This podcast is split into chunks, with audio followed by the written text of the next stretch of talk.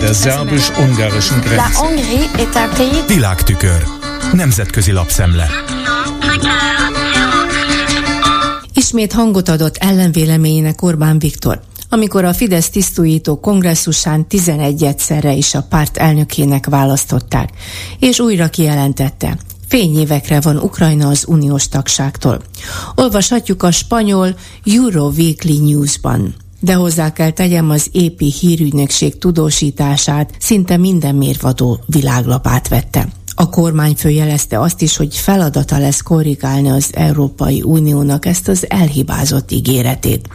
Mindezt véli annak ellenére, hogy Ursula von der Leyen nem egyszer elmondta, óriási lépéseket tett a feltételek teljesítésében Kiev, amely alapot ad a csatlakozási tárgyalások december közepére tervezett megkezdéséhez. Az írás Putyin és nem Zelenszky szövetségeseként mutatja be Orbánt, aki nem volt hajlandó Kievbe utazni, és aki a háború kitörése óta egyfolytában blokkolja Ukrajna nyugati közeledését.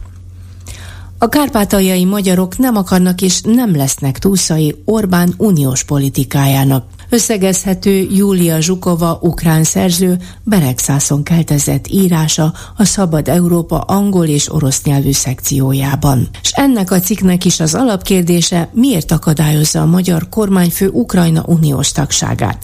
A cikk szerint az oktatás, illetve a nyelvtörvényre való hivatkozással nem volt hajlandó fegyverekkel és egyéb munícióval segíteni a háborúban Ukrajnát a magyar kormány. De ez volt az oka minden olyan ukrán törekvés megakadályozásának is, amely elősegítette volna az országnak a nyugati közösséghez való tartozását. Zubánics László, az Ukrajnai Magyar Demokrata Szövetség vezetője a tudósítónak egyértelművé tette, mivel ők ukrán állampolgárok első helyen, ezért a Kiev által meghatározott politikához tartják magukat. Nyelvében él a nemzet, és bizony ők itt élnek már 1100 éve. A csehek, a magyarok, zsidók, romák, szlovákok szomszédságában, illetve részben velük együtt a történelem viharaiban is meg tudták őrizni nyelvüket. Beregszáz polgármestere Babják Zoltán határozottan kijelentette, hogy Orbán külpolitikája számára magyar belügyként értelmezhető, s Oroszországot ott az ellenségüknek tartják az emberek. A városban most avatták fel a háborúban meghalt katonák emlékművét, ahol egy középkorú férfi így fogalmazott. Nem szeretem Orbán politikáját, mert nem tudom honnan fúj a szél, és merre fordul aztán a szélirány.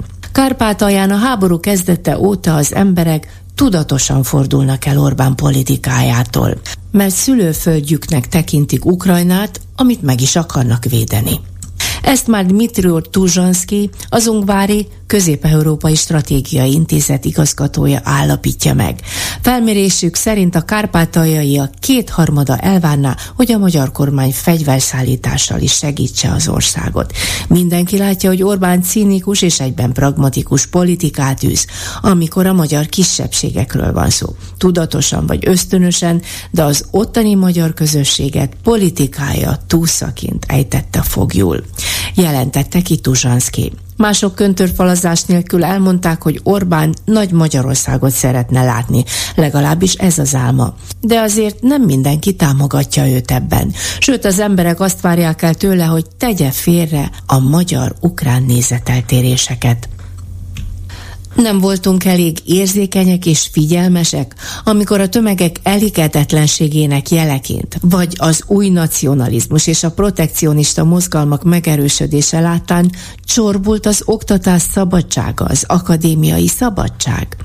Teszi fel a kérdést a nemzetközi University World News – amely Afrikától kezdve Ázsián, Amerikán, illetve közel-keleten át egészen Európáig a világ számos pontjáról író szerzőket tudja a stábjában. A több millió érintethez eljutó portál ebből a drámai változásból kiemeli első helyen Magyarországot, utána Lengyelországot.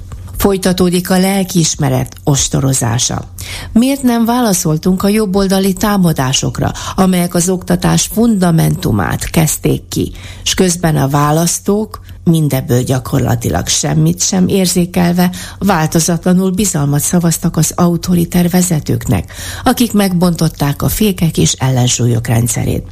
A magyar eset történetet tárja fel a részletes írás elsőként. Alapvetően a CEU-val, a Közép-Európai Egyetemmel történtekre koncentrálva. És megjegyzi, hogy hamarabb elköltözött kényszerből az egyetem, mint ahogy az Európai Unió bírósága megállapította volna a törvénysértést. Sőt, megjegyzi azt is, hogy nem hivatkozott a bíróság az uniós alapjogok kartájának 13. paragrafusára sem, amelynek alkalmazása mulasztás volt a részéről. A világtükör összeállítását Csernyánszki Judittól hallották. Der szerbus-ungarischen Grenze. Nemzetközi lapszemlét hallottak.